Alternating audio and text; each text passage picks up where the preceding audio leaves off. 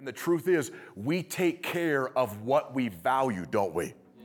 And if you don't value yourself, you're not gonna take care of yourself. So that's why I started last night with you gotta know who you are. Because if you're gonna lead yourself well so you can serve with maximum impact and live out your purpose, you have to believe that you have value. So let that sink in. You are valuable. Hey, welcome to the Night Church podcast. You are joining us for a four part series that was done at our young adult retreat by Pastor Benjamin Lundquist. He loves speaking to relevant issues that young adults are asking about, and so you're going to really enjoy this. I can't wait for you to hear this series. Enjoy.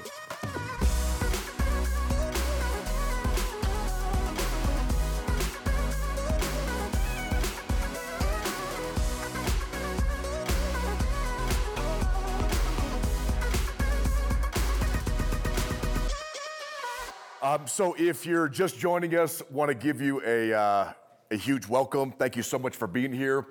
Um, I felt like God uh, really encouraged me last night. How many of you you felt the same way uh, by the what, what was shared? And you know, there was the message, but it was also so much community and connecting. I think I left this room at midnight. Uh, is that about right? It's like, what time is it? You know, it's midnight. And um, I know even at the table discussions that we're going to have again this morning, we could have gone on for another 15, 20 minutes at least. And then the worship was on fire, but then the after worship worship was on fire. It was like every song that you love singing uh, in Sabbath school and summer camps, that it just came to life again. It was like, you know, banana songs, like, like Abraham songs, like the songs that I'm like, I'm never singing that again. But then I, I did want to sing it again, you know. But anyway, that, that was that was really cool. So, so good.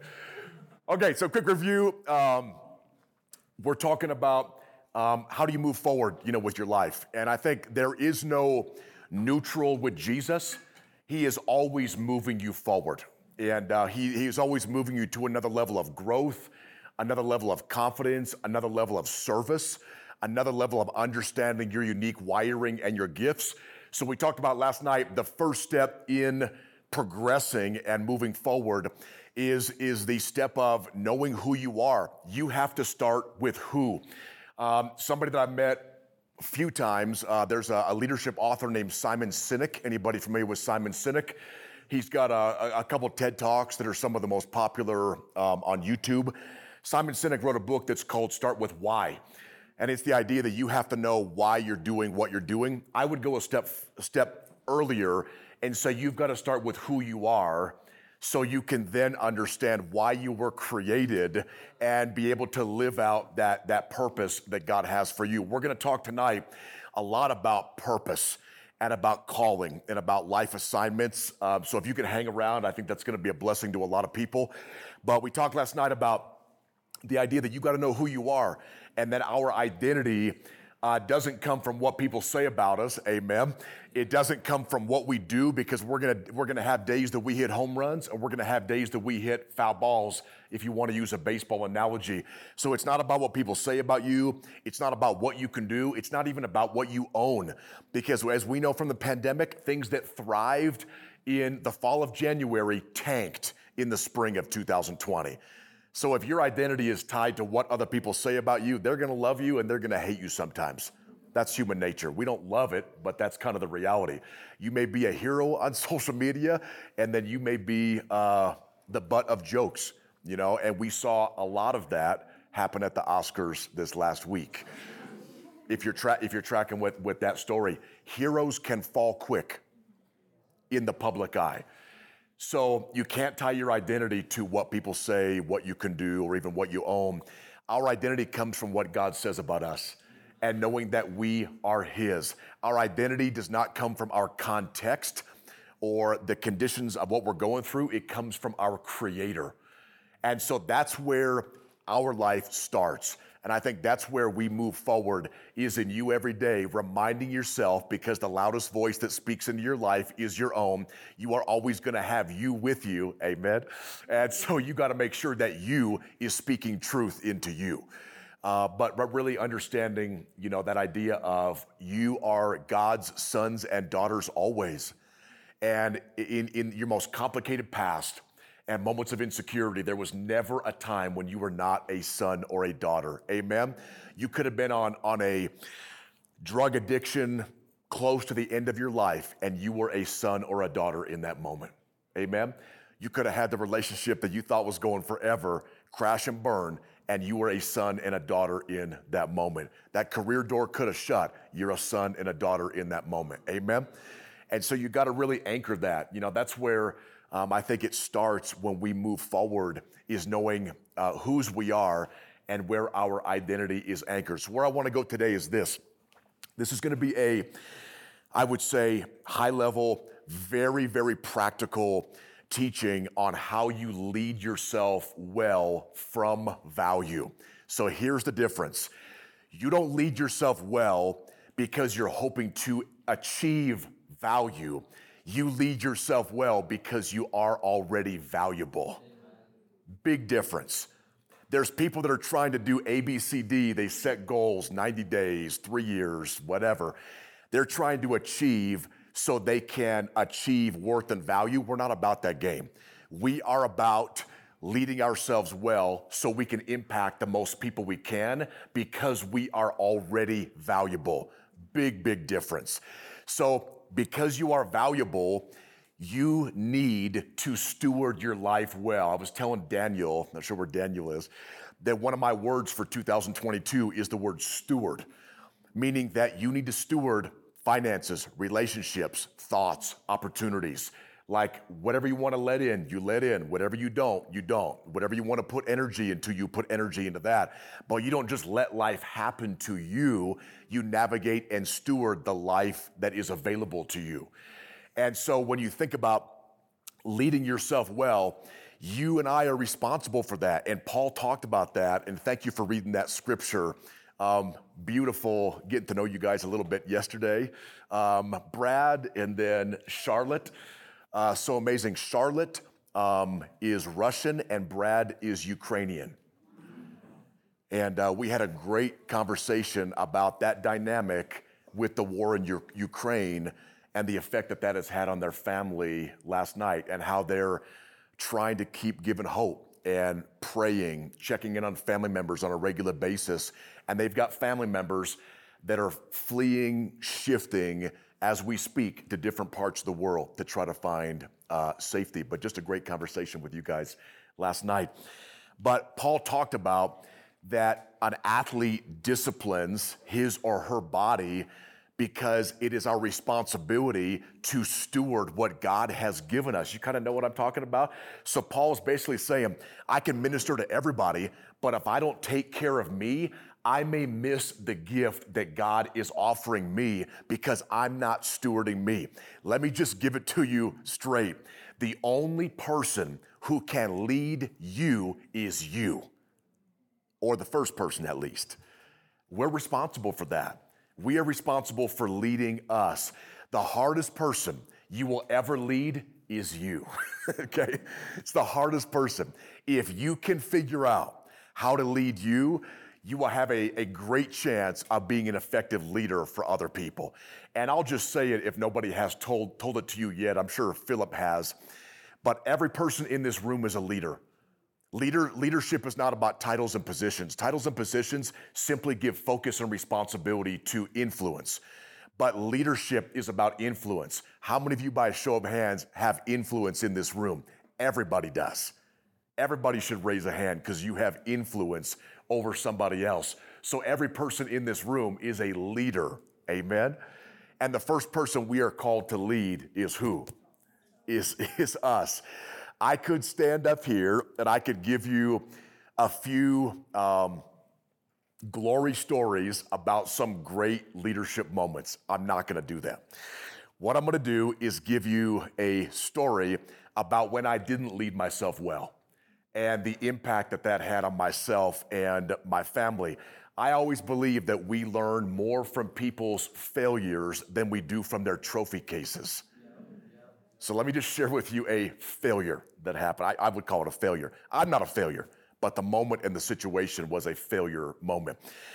Um, I was leading a project in uh, Arizona, and we had a lot of ministry momentum. And so I pitched this idea to a team that we were going to close our doors on a Sabbath morning uh, at our church, and we were going to launch a project called Servant Sabbath. Kind of sounds sounds fun. The idea was that we were going to um, put together about 20 different community projects. Church members were going to be invited to come dressed down to get out in the community. We were going to have a little worship in the morning, and then we were going to go out and serve in these 20 projects for about three or four hours, come back, have a great meal, just kind of talk about what God had done. I was the project and event organizer. So on the, the Sabbath morning of the project, we didn't know how many people were going to show up. You know, when you ask people to come and serve on a Sabbath morning, you don't know how many people are going to come out. So I show up at the church early and I'm just kind of watching, and people start streaming in. This is crazy. 400, and 400 people showed up, all dressed down, ready to serve. So they came in the sanctuary, and I'm leading out. So I get up in front of everybody, and I just kind of focus people on being the hands and feet of Jesus. And everybody has giftedness, and just kind of sharing with people this perspective on you all have a contribution to make. We're going to go out and serve.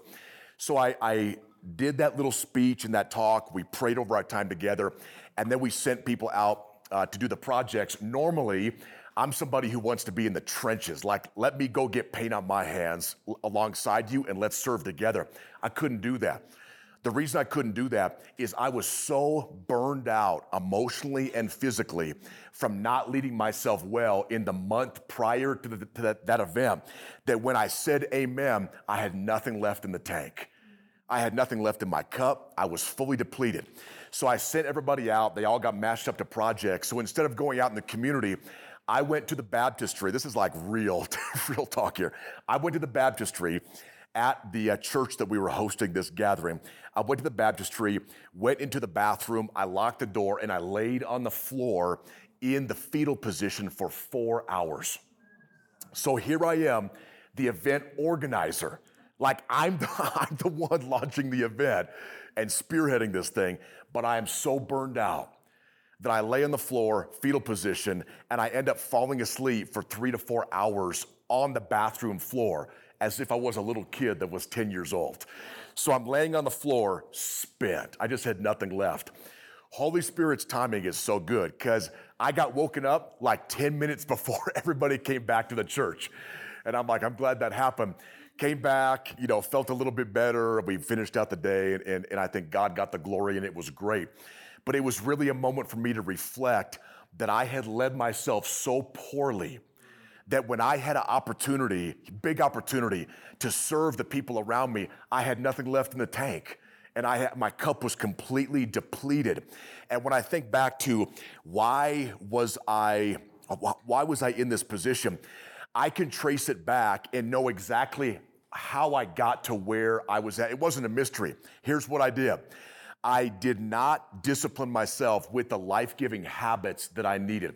I wasn't connecting with mentors. I wasn't eating well. I wasn't exercising well and taking care of my body. I was saying yes to way too much. And the truth is, every time you say yes to more, you say no to something else because you only have so much time. So, whenever you take more onto your plate, if you're not relieving your plate of something, you are headed towards burnout. And so I had just kept saying yes and yes and yes, um, not knowing that I could be empowered to say no, not knowing that every good invitation is not God's great invitation to you not knowing that something that looked really good could actually distract from the purpose that God has for me. I'll just give you that piece of uh, be free in, with, with this little piece of advice. You don't have to say yes to everything. You don't. Not every good invitation is God's great invitation for you. So I had not led myself well with my habits. I had said yes to way too much. And here's what else I had done I had um, measured my success in that month prior by my intentions instead of the results that I was getting in my life. So I let myself off the hook from what I knew I should be doing because in my mind I justified it by saying, well, at least I tried. When it comes to leading yourself well, trying is it's a good effort, but it's not good enough. Because just trying without responsibility and, and accountability for me, giving that to me, left me burned out. So when you think about leading yourself well, it matters. And somebody pushed back on me on social media one time. They said, leading yourself well, it sounds so selfish. I get it, okay? But but but hear me on this. Leading yourself well is not selfish, it's essential. Because the end game of leading yourself well, Daniel, anybody else who serves the community, the end game is serving other people from a cup that is filled up, from a place of hope and a place of health. That's why you lead yourself well. If you don't lead yourself well, you have nothing to give anybody else. You know, you kind of know what I'm talking about? And so the reason you lead yourself well is because you're valuable. And the truth is, we take care of what we value, don't we? Yeah. And if you don't value yourself, you're not gonna take care of yourself. So that's why I started last night with you gotta know who you are. Because if you're gonna lead yourself well so you can serve with maximum impact and live out your purpose, you have to believe that you have value. So let that sink in. You are valuable. My first car was a 1966 Mustang. It's amazing. My parents and I split it 50 50. I paid them back. I washed that old Mustang four times a week. Four times a week. I would roll up to red lights and people would roll up next to me and just drool like, like oh my goodness, this car is amazing, you know? I, I washed that 40 year old car four times a week. Did it need it? No, it didn't. But why did I take care of the car? Because I valued the car. When you see value in yourself, you will take care of yourself. It is not selfish, it's essential. Why is it essential? Because the end game is so you can, you can serve, live, and lead from a place of health, a place of wholeness. And we're always gonna be leading ourselves well for the rest of our life. So it's not a, I get to a plateau, then I'm all good. You're always thinking about this. So, how do you do it? I'm gonna dive in. This is gonna be, is it okay if it's really practical? This is gonna be very, very practical. How do you lead yourself well? First uh, thing I wanna give you is just a, a couple foundational statements, and then I'm gonna walk you through five steps, then we're gonna do a Q&A.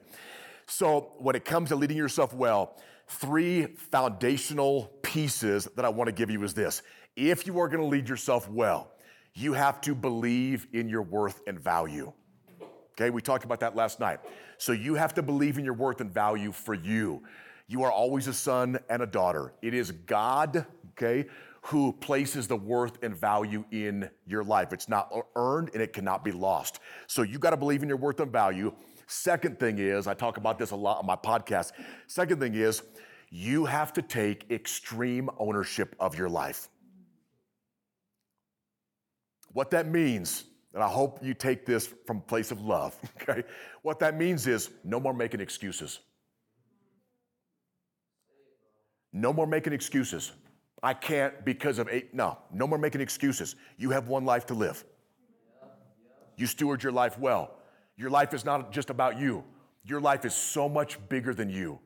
It's about what God has put in you to bless and change the world. You have to take extreme ownership of your life, which means no more making excuses. And second, no more casting blame on other people and no more casting blame on your circumstances. Well, I could lead myself better if, no, you just lead yourself better. No more casting blame, no more making excuses. Remember, we are the ones who are responsible for leading our life. You're not gonna figure it out overnight, okay? Okay, that's good, okay? But you gotta start thinking in that direction that I have to recognize my worth and value first I have to be willing to take extreme ownership of my life. Second, no more casting blame, no more making excuses. And third, just foundational piece is this you need to always practice self awareness. And what I mean by that is, um, how many of you are 25 ish? Anybody 25 ish? Okay. He's like, listen, be confident that you're 20. Like, you're like, like what, what is what is this? Like, hey, how many of you 25? Anybody 25? Okay, it's good. All right. Be, be, be confident, you know, that you're 25. You know, it's great. So think about this. When it comes to practicing self-awareness, just foundational pieces, okay? So you're worth, worth of value, extreme ownership, self-awareness. If you're 25, this is probably true. You're not the same person you were at 20. So you always have to be practicing self awareness of seeking on a deeper level who God has called and created you to be in this moment and in this chapter of your life. Just because you knew who you were five years ago, some of that still carries over. But you're different. You've gone through some things. You have grown in certain areas. So you always want to be practicing self awareness. God, help me understand who you have created and called me to be in this assignment, this season, and this chapter of my life. You kind of with me on this one? So you want to be looking at that. You could go into tools like Strengths Finder and 16PF or conversations with mentors, whatever it is, but you want to be asking the question like, how am I wired? What is going on? Who am I in this season and this moment of my life? We're going to talk about life assignments a lot more tonight. So, bless you. so, foundational pieces, and then we're going to get real practical. What are they? First, you've got to see your worth and value for you because you will not take care of anything that you do not value. You've got to see your worth and value for you. Second thing is, you've got to take extreme ownership of your life, which means two things no more casting blame and no more what? Making excuses. Okay, with God, you'll figure it out. Amen and amen and amen. We'll figure this out. Okay, and then three, you always want to be practicing what? Self awareness. Who has God made, created, crafted, equipped, wired, gifted me to be at this place in my life at 25 years old?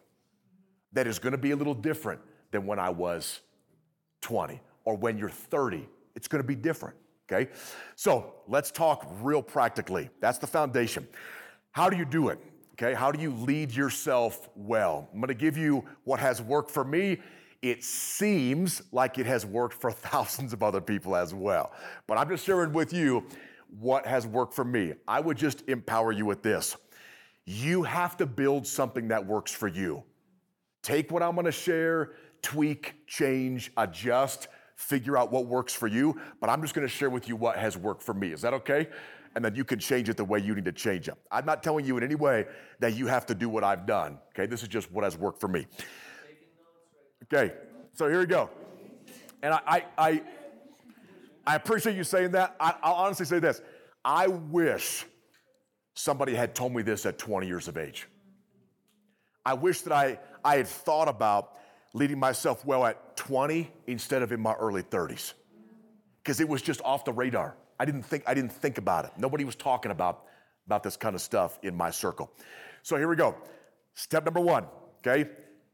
Assess honestly where you are at. If you want to move forward, you have to know where you are at today. You kind of with me on this one?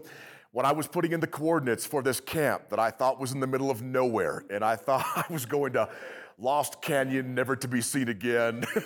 and then all of a sudden, this expensive gate popped up, and I'm like, what is happening here? I don't know what was going on. Okay, when I was putting in the coordinates, you can have the coordinates of where you want to go, but it doesn't matter if you don't have the coordinates of where you're at. You can't get to where you want to be if you don't know where you are. And so you have to assess honestly where you are at in the moment. I'm going to give you my five top assessment questions. These are these have helped me out so much. Five top assessment questions to just assess where you are at right now. I would recommend after the retreat, Philip, I would recommend everybody carve out, a, carve out 30 minutes to an hour in the next month and do a deep dive with these five questions.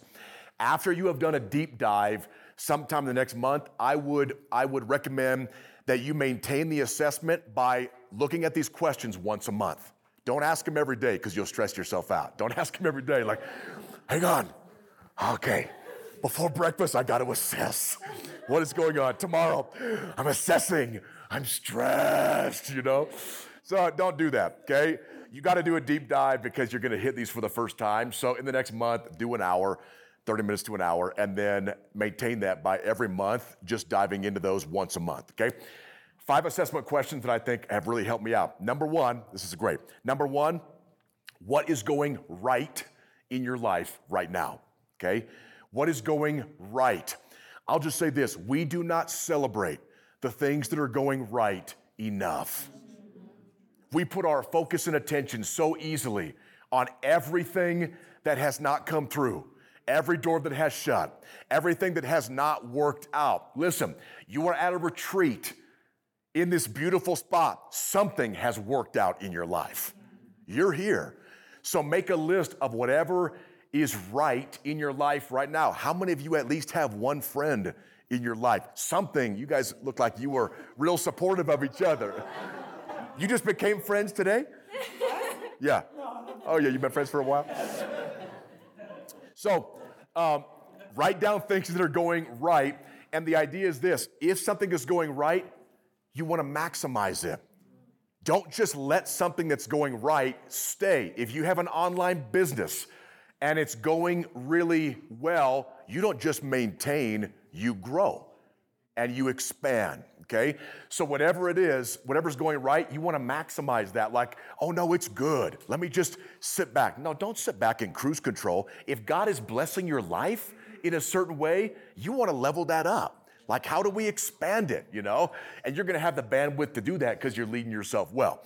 So, question number one is what is going right? Question number two is the opposite. What is going wrong in your life right now? I would describe it like this something is wrong if it is stopping your forward progress.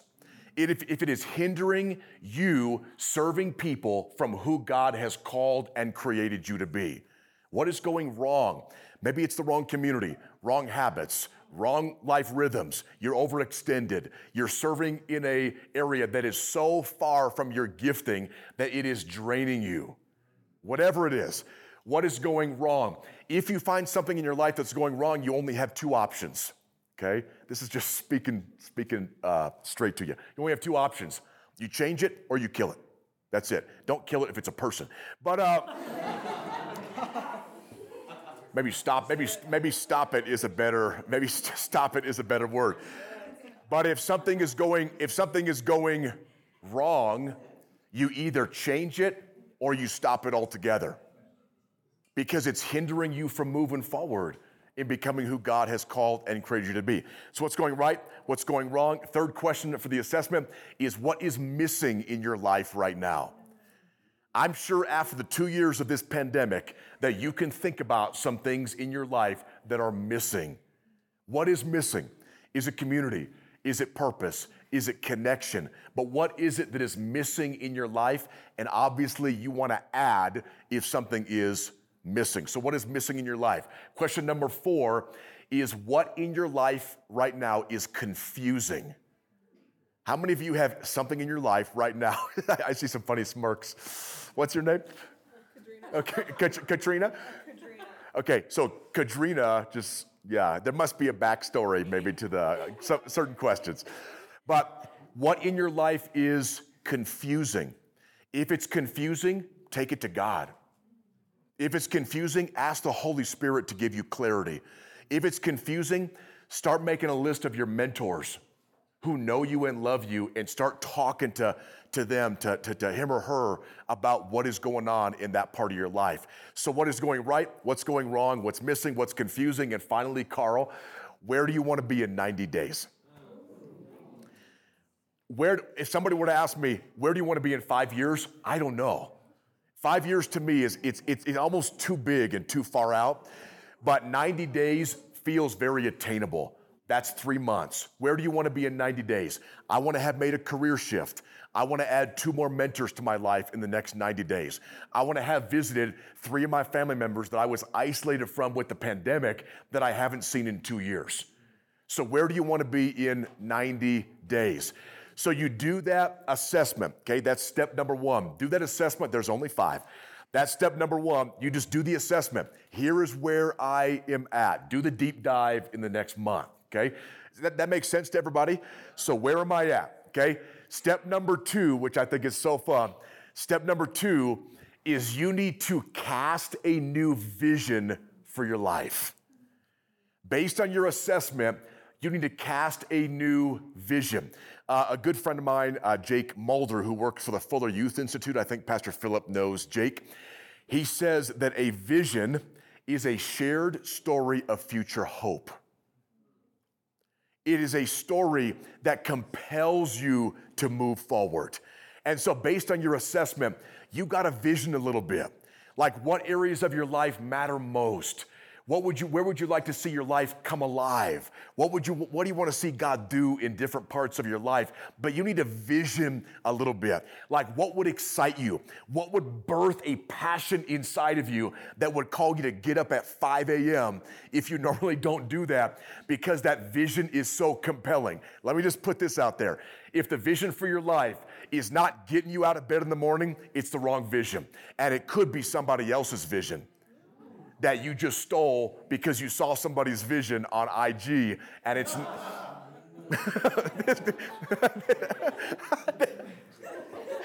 I think we just had a confession, right? this man's like, you called me out. That's me.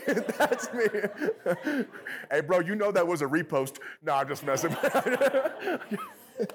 you do a repost, you just change the name at the bottom to your name. I get it let's not talk about that. Okay, but you got to figure out like what are the most important areas of your life and create a little vision. Don't overcomplicate this. Like, what is something that you are going to be excited about being involved with and growing in those different areas of your life? So, number one, what are you doing? You got to honestly assess where you are at, okay? Number two, you need to cast a new vision for your life. Research supports this. It's crazy, but it goes back to our declaration statement. If you write something down on paper, a vision, a goal, a declaration, it increases the chance of that coming to fruition by 50%. Just by writing it down. Why? Because if you can write it down and articulate it, you have clarity on it. And if you have clarity on it, then you know you can do something with this. So just writing the vision down already ups it 50% that it could actually happen. So, okay, again, in review, assess where you're at, take some time to vision what areas of your life matter most and what's gonna be a vision that's gonna be, um, you're gonna be passionate about, you know, in those areas of life that matter most. Then the rubber meets the road. How are you going to actually accomplish that? I'm going to share with you some really fun stuff. So, in order to accomplish your vision, you need to build a system of habits that guarantees the vision will come to fruition. Most people, how many of you set New Year's resolutions? Anybody? I feel like there's been pushback on New Year's resolutions lately. I still like to set them. Um, but think about this a New Year's resolution is not bad in itself, it's just not the full package. So, if you want to set a New Year's resolution, which is essentially a goal or a vision, you can guarantee that that New Year's resolution will come to fruition if you build and execute a system of habits that guarantees that thing is going to happen. So, if you have a vision for whatever area of your life matters most, you need to build a system of habits that will guarantee you're gonna make progress in the areas of life that matter most. I'm gonna share with you something that has helped me out so much. Uh, I was always confused and overwhelmed about building systems of habits. It didn't even sound fun. Like the word habit doesn't even, it's not like, oh, let's go talk about habits. Um, I don't know, it didn't excite me. And I was always confused. So here's what I would do I would build this weird system of habits and then, like a month later, nothing was even happening with my habits. And I felt like a failure. So I just kind of, like, I don't know, like, I'll, I'll just try some stuff. Here's what really has helped me Think about an area in your life that you want to grow based on your vision, based on your honest assessment. And this is the secret sauce. Here we go. You got an area that you want to grow. Ask yourself these questions What do I need to do every day? What do I need to do every week? What do I need to do every month? What do I need to do every six months? And what do I need to do every year to grow in that area that matters most to me based on my vision, based on the honest assessment? That kind of makes sense? So simply asking, like, okay, what do I need to do every day? Okay, I can, I can handle that. Like, I think I can think about that. What do I need, to do every week, every six months? and then every year, and I can grow in that area. And then the rubber meets the road that you have to actually execute that system of habits. And here's the cool thing you control your system of habits. If it's not working, change it. Because who's leading you? You're leading you. So you can shift and change what needs to be changed. But you need to look at, look at building a system of habits by saying, what do I have to do every day, every week, every month, every six months, and every year. Benjamin, what would that look like? Let me give you two case studies. Second one is about growing my marriage, which will be really fun. Okay, but here's the first one. Let's just say everyone in this room raises their hands and you say, I recognize that I am a leader. Let's raise our hand. We recognize that we are all leaders in this room. Leadership is about influence. Everybody in this room has influence. So if you said, I want to grow as a leader, here is a system of habits that you could build that I, that I often try for me. Every day, Monday to Friday, you are going to listen to a leadership podcast. Multitask in the car, when you're working out, whatever you do. So, a leadership podcast every day. Take Sabbath and Sunday off, you're going to hit five leadership podcasts a week. Even if you just did that over a year, you are going to grow leaps and bounds. But let's take it a step further. Yeah, that's, that's a good one. We'll talk about that. so, about Monday to Friday, you're going to hit a podcast, okay? Every week, you are going to have one conversation with a mentor. Texting, phone call, but somebody who loves you and is journeying with you and is pushing you a little bit to reach your fullest potential. You're gonna have a conversation with a mentor. Does that seem doable so far? Every month, you are going to listen to a leadership audio book, or you're going to buy the book and read it, okay? Um, while you're driving in the car. So you're doing a podcast five days a week. You're doing one conversation with a mentor. You're doing one book per month. And then every six months, you are going to look for a, a developmental training that you can do. Could be an online course, it could be a um, you know, maybe a one day training, but something that you can do to grow a skill in a certain area of your life. So you're gonna do two of those a year, every six months. And then once a year, you're gonna attend, fingers crossed, we hope after the pandemic, you're gonna attend a world class leadership in person conference. We used to go to one called Catalyst. Uh, uh, Philip and I did a while back when it was in uh, Irvine. They've since shut down. But can you, can you, you kind of understand how that rhythm works uh, when it comes to daily, weekly, monthly, every six months, every year? Let's talk about marriage. Anybody interested in what that could look like? okay. All right. So here we go. So one of my one of my two or three most important life areas is always my relationship with my, with my wife Kim. Always. Like we want to be growing. We're a team, you know. So, but a team grows with intentionality. So, when you think about that daily, weekly, monthly, every six months, every year, here is what that would look like in my marriage. Every day, Kim and I have 20 minutes of uninterrupted conversation that is phone free. And you may think, well, that's not that much. Folks, in this day and age, okay, this day and age, 20 minutes can be a lot. So 20 minutes of phone free conversation every day, okay? Checking in. How are you doing? What's going on at work? My wife's a nurse. We talk about that kind of stuff. That's every day. Every week, we are gonna do a date every week. That may be a day date when the kids are in school. That may be um, an evening date with a babysitter. It may be takeout and a Netflix documentary when the kids. She's like, that one sounds the best to me. okay. It could be a late night date night, you know, uh, take some, some Thai food takeout, Netflix documentary late at night. But the idea is you are putting something on the calendar where you both are connecting every week, okay? Every month, we are gonna set a full day aside for us every month. Sunday, Sabbath. Sometimes the kids may come. We got two kids. Sometimes they may not. But we're going to set a day aside on the calendar that we are planning together, or she plans, or I plan, but we have something we're looking forward to every month together. You see how this works? Every six months, we are going to do a weekend away. And we are going to set away a weekend where we are going to connect and, and be together as a family, or just Kim and I connect and we send the kids down to my parents' house. But whatever we're gonna do, we're gonna do a, a weekend away every six months. What's it gonna look like every year? Every year we're gonna do a what? A week away, okay? So every week you got a, every year you have a week that you are dedicating to investing in your relationship.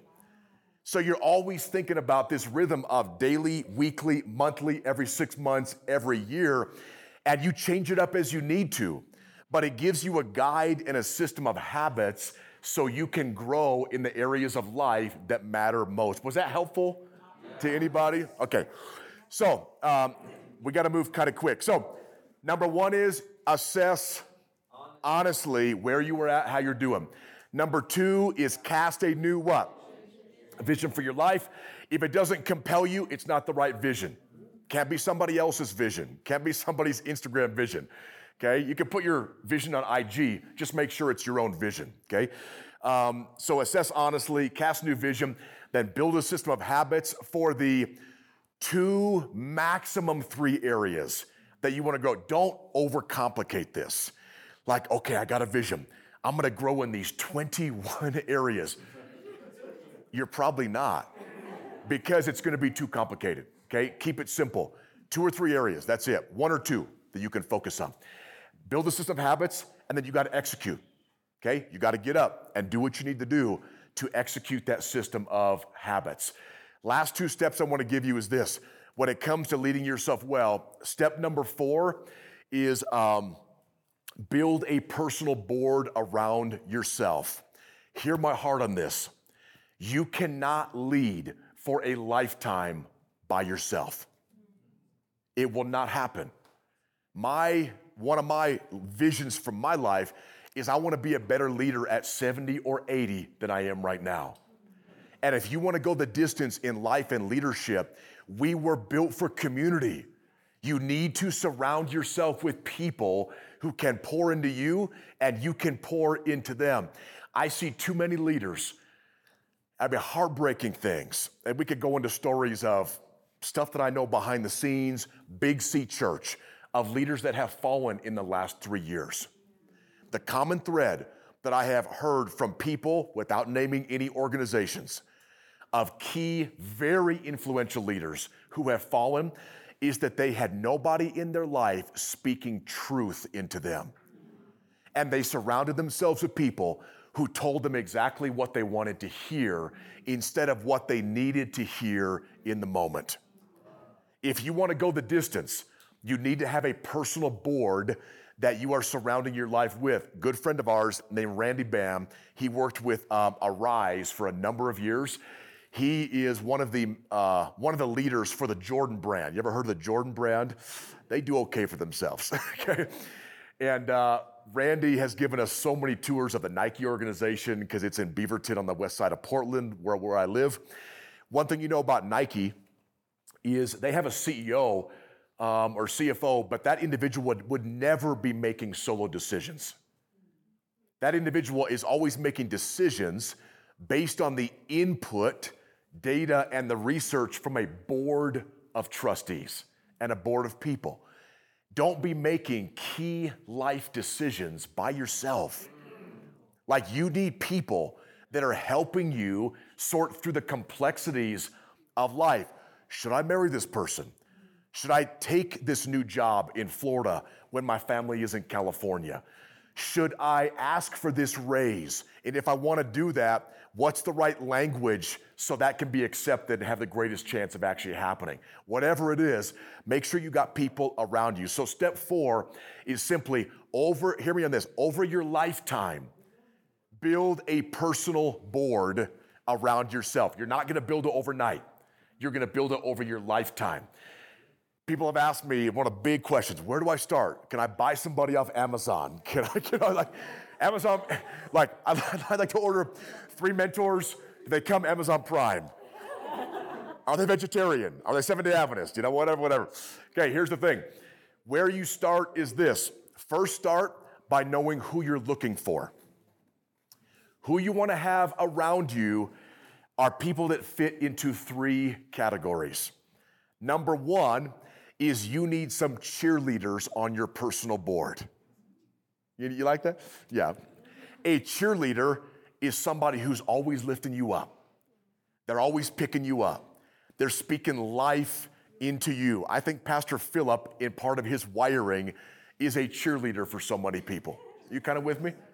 Speaking life, lifting people up. You need, you need it. Uh, you could give. Were you applauding? Yeah. Yeah. Let, hey, let's let's do that, man. for real.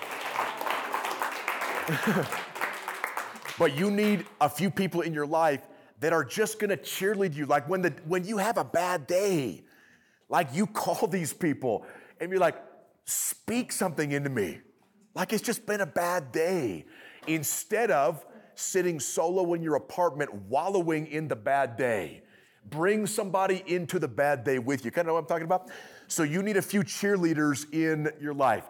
Second group is you need a few mentors in your life. A mentor is somebody who is willing to journey with you. You bless their life. It's not, it's not, doesn't go one direction. You bless their life, they bless your life, they see your potential, they're per- pushing you to achieve what God has put into you, but, but they're mentors. Here's the great thing you don't even have to call people mentors, just call them friends and connect with them on a regular basis. And it's not just about take, take, take, it's about how can I bless you? It's a relationship. So you need a few cheerleaders, you need a few mentors in your life. And here's what I'll say some mentors are gonna be with you for life. I've got a, a friend uh, over in Georgia, he has been a mentor of mine for almost 25 years. But I have other people who have mentored me for a season.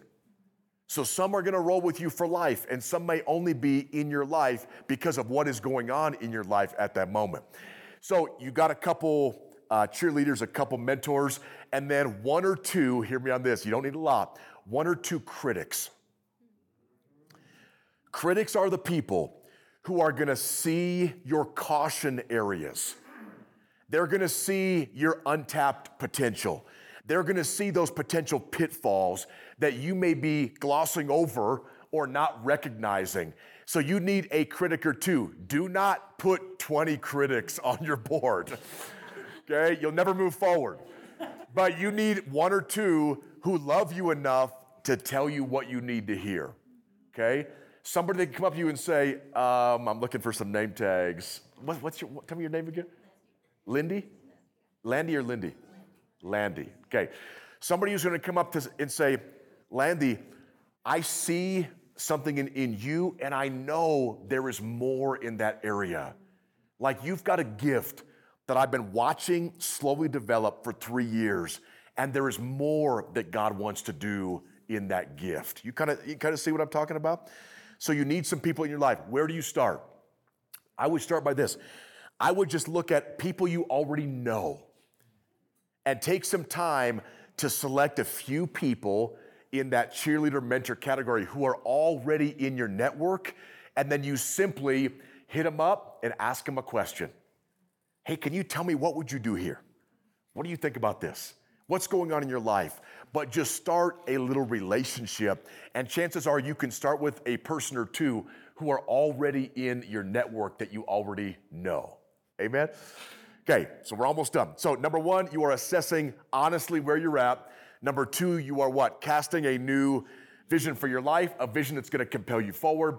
Number three, you're building a system of habits and you're going to execute that will help you grow in that area of life that matters most. And then you've got uh, number four is you're going to build a personal board over your lifetime. Hear my heart, don't do life in leadership alone. You're going to you're going to build that personal board over a lifetime. And then number four, uh, number five, last one is this: you need to pass the baton to somebody else. Remember, the whole goal of leading yourself well is so you can empower other people to lead themselves well. The uh, women's U.S. track and field team, for three summer game um, Olympics, always finished second and third on the podium when their skill level should have had them in first. Far superior, far superior. Athletes, training, supplements, the whole works.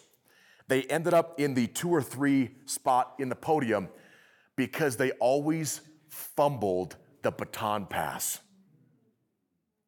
When they were going in the 4x400, they dropped the baton, fumbled the baton, messed up the baton. Okay? We are called to pass the baton to other people. I'll simply say this you need to be mentoring a few people. That's what I'm gonna say. One or two, you know, start with there. Who are a few people that you can journey with, that you can speak life into, that you can advocate for, that you can give somebody a leg up? And you may think, well, I'm, only, I'm 20, I'm 25. Like, what do I have to offer? Way more than you realize. Tell somebody what you wish somebody had told you at 15. Tell somebody what you wish somebody had told you at 18 or 20 or 25 or 30. You have so much to offer the up and coming next generation. Pass the baton of what people have given you, pass the baton to other people. Amen? Has this been helpful? I hope it's been helpful. Um, last three things I'd share, then we'll come up and do a little Q&A if we got some time. Last three things I would share is this. In the process of leading yourself well, give yourself a lot of grace. Stuff comes up. Anybody, did, was there anybody in this room that knew in March 2020 that we were gonna have a pandemic? Probably not. Maybe some people did. I didn't, okay? Car- Carl says he, Car- Carl says he did. Um, but things are gonna come up. I just wanna encourage you, give yourself a lot of grace. If you build a system of habits and the whole thing just falls apart, and, and, and it's not it's not working okay? It's not working. Go back to your worth and value. Remember what god has said about you and try again. Get back on that horse and just get back up. You don't have to do it perfect. It's not about perfection it is about progress so just get back up reclaim your worth and value from god rebuild a system of habits, and just try again. You kind of with me on this one? And finally, I would say this if you build a system of habits and it's not working, own that and change it. You're not tied into anything. You are building something for you that works for you. Why? Because you want to live and lead from a place of health and wholeness. Hear my heart on this. I, no, I said that a lot. Hear my heart on this. I want you to be a life giving leader, not just a surviving leader. Be a life giving leader. Life giving leaders lead themselves well because they know whose they are and they know the value that they have. And they know that if you have something of value, you take care of what is valuable. It's not selfish, it's essential so you can serve, love, and bless other people. I'm gonna leave you with that. Thanks so much.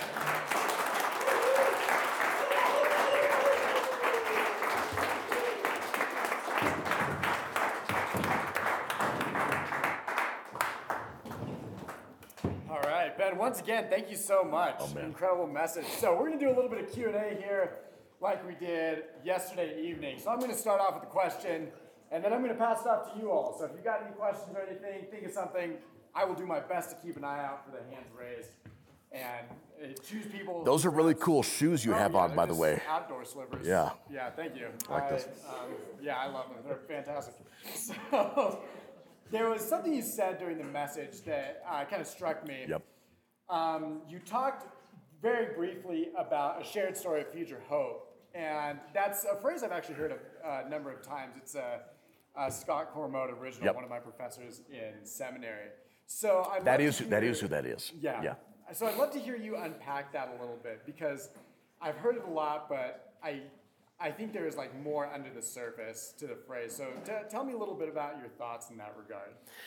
Yeah, I would say, you know, if you're if you're thinking about a vision for, let's say, a, a vision for praxis, if praxis is going to have a shared story of future hope, the vision needs to be shared by praxis. You ki- you kind of with me? Like it's not just Pastor Philip's vision or uh, Pastor Kelly's vision or anybody else, but it is a shared vision that brings hope to the community. That the that the you is that okay? You good? That the that the community that thank you daniel. That the community has built together. So it's a shared vision or story of future hope that the community has a vested interest in and they're backing that, that forward. So that would be praxis organizationally.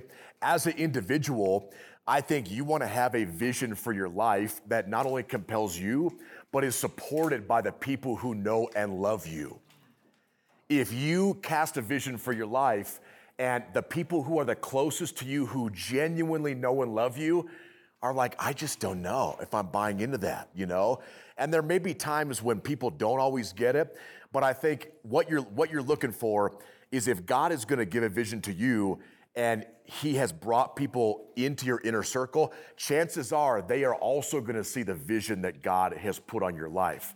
So I think as you look at solidifying a vision for what you want to do in the next 90 days or, or five years, float that vision by your mentors, by the people who are closest to you, and you are looking ideally for a shared vision that is going to give you and your circle hope on where God is leading you in, in your life. All right, thank you. So let's open it up to the floor here. That's first hand I see right there in the back, and then I'll come around. Uh, how, do you have any tips for moving forward um, when you're in a position where there's someone in your life that's probably been there for a long time, has a lot of roots in your life, but is not helping you move towards? Ooh, man. Okay, so the so the scenario is you have somebody in your life. I'm going to read between the lines. Could be a family member, uh, could be somebody you have a lot of relational history with, and that relationship is toxic. And I'm going to say a relationship is toxic if it is stopping you from reaching your God potential. It is a toxic relationship. Let's call things out for what they are. Here is what I would, um, here's the, the line that I would walk. If you've known somebody for a long time, it can be very traumatic if you just drop that person. Like, we're done, no explanation, and that could be traumatic, and that could not be serving that person well. The line I would walk would be this you still want to maintain some level of influence in the life of that person, but hands down, you need to create distance from that person. So you need to make sure that you are creating a healthy distance while you look for other life giving people to connect with, where that person may have a small influence on your life, but it's not significant because it's at a great enough distance where you're having a much more positive influence by other people. So my, my thought would be, I guess I would also say this. Um, if I'm just being real honest, if it's, if it's an abusive relationship, verbally, physically, you need to be in a place of safety.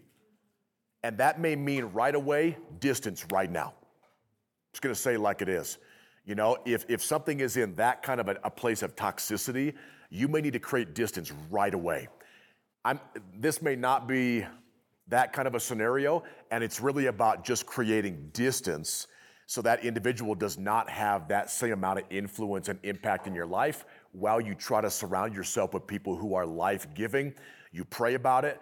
Maybe God brings you back around to that person and you adjust the amount of time you spend together later. But I think right away, you recognize they're not healthy for me. It, they could be toxic, and I need to create some distance, you know, with that person. Doesn't mean sever, uh, severing the relationship right away altogether. It could. I don't know that the scenario, but at least think about creating some distance with that with that person. All right, thank you. So Madeline, I see you, but I'm going to try to get some people who did not talk last night. But I will come back to you if we have time. So I think I saw Derek here, and then I'll come over to Matt. Um, I like the idea of mentors. Yep. Um, I don't. I, where do I go to find? Uh, is that Amazon? Yeah. Are you telling me what I just told you? Yeah. Yeah. So here, here's the thing. When it comes to mentors, don't overcomplicate it. And what I mean by that is you don't ever have to call somebody a mentor for them to be a mentor for you. You could have a mentor on social media.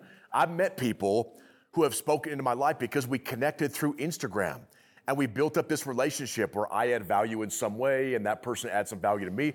Um, so you don't even have to call them your mentor. And for a lot of people, that's that would be weird. You know, like to walk up and say, you know, no, no small talk. Uh, what, what's your what's your name? Luis. Okay, hey Luis, I just want to thank you for being my mentor. and Luis may say, we've never even gone to In-N-Out together. Like uh, we don't even like we don't even know each other.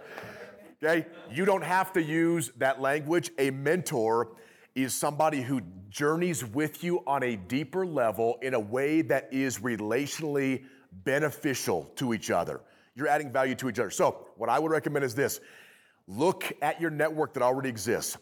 I would highlight two or three people who have more experience than you in an area that you want to grow, or they're thriving in an area where you're just surviving, they're thriving. I would reach out because you already know them and I would start asking them questions. Don't, don't make it weird like, man, I'm just, I'm searching for a mentor. I cannot find anybody. Like, and then you like going for a weird hug, like, it would mean so much for me. Then you whisper, if you could be my mentor. They're like, okay, listen, don't make it weird. Like, don't make it awkward. Like, you got a network, you know people, somebody's thriving, you're just surviving. Put their name on a piece of paper, reach out, start asking questions, and pray about it, and just see where the relationship goes from there. I have seen that most people that are very successful or have experienced success in a certain life area, they want to share that. Entrepreneurship, marriage, financial management, whatever it is, ministry, if God has blessed them, I mean, they want to share, you know, that with other people. So that, that's what I would recommend. All right, thank you. Matt. Uh, I was gonna, that was almost my question. Yep. I was gonna make a comment to kind of follow that in the actual question. I think maybe where Derek might be coming from is like there's a disconnect with the age group. I feel like with our age groups and then like I don't know anybody in their 40s or 50s. Yep. I don't run into those people. I don't know anybody really. so, you know, Hey, why, why, why, why? What's the guy next to him? Gus. In the blue? Gus. Hey, when you said 40s, why did Gus point to himself? That- maybe, I don't know.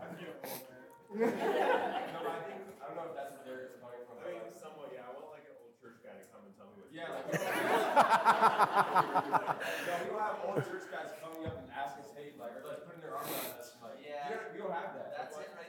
Yeah, That, like, that was college for me. I want a professor to come and fix my life. yeah. Which, yeah, we don't, we don't have that the time, but we can't fix that today. So, two things I would say, and I, I, I 100% relate to what you're saying. Two things I would say with this. One would be don't get hung up on age. There is something that comes with age, but there's also something that just comes with life experience. And there could be somebody who's three years older who has just been down the road three years into that, that area that matters most, and they have some stuff that they can share. Most seasoned, I don't like to call people old, but mo- like, like, hey, hey, uh, you're like seasoned salt, you know? But most people who are seasoned, are, are terrified that they cannot relate to the younger, younger demographic. They don't believe that they have anything to offer a younger generation. So here would be my recommendation. As you feel led, take ownership and go find that person. Don't wait for them to come to you, but go find that person and maybe you share stories. You ask about people's life and you find out there's a little bit more there. This is meant, again, to happen over a lifetime. It's not happening, not, not about just happening overnight.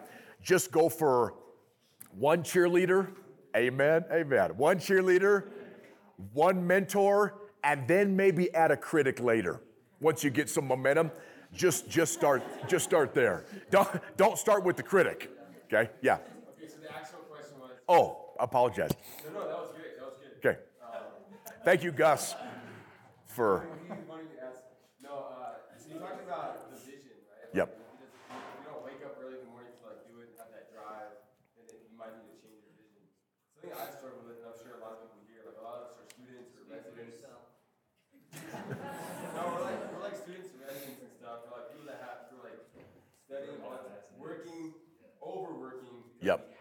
100%. Not by choice always. Like, what do you do when you don't feel like waking up and studying, but you, it's still part of this calling you feel like? Yeah. You know what I mean? Like, so we'll talk about that a little bit more tonight when we talk about assignments, um, which is, I think, a good conversation. But I would just respond, and I don't have all the answers to everything at all. I'm just sharing some stuff I've learned along the way. I think you cast vision according to the life assignment that you are in. So let me just clarify: you may not be wired to get up at 5 a.m., and that's okay. But you. who, was that? you own it, girl. She she, she's like, extreme ownership, that ain't me. I, I ain't doing that. But so maybe maybe you're the most productive from nine till midnight. So, so I just was using that as an example, but I would say this: cast vision according to your life assignment. Are you a you a, a medical student? Okay, so you're a resident. Your assignment is to survive and, and thrive residency. That's your assignment. And then, with whatever time you have, pour life and value into this praxis community. So, I think your vision is I want to survive and thrive my residency, and I want to maintain relationships that are important to me. And so, I think you've you got to craft a vision that makes sense for the life assignment that you're in. So, you may say, like, my vision in 10 years is to have 50 clinics around the country and be running international projects. That's great. That may come, but if you don't if you don't survive and thrive in residency, there's not going to be 50 clinics. So reframe reframe your vision according to the assignment that you're in. Don't get overwhelmed with the next 30 years.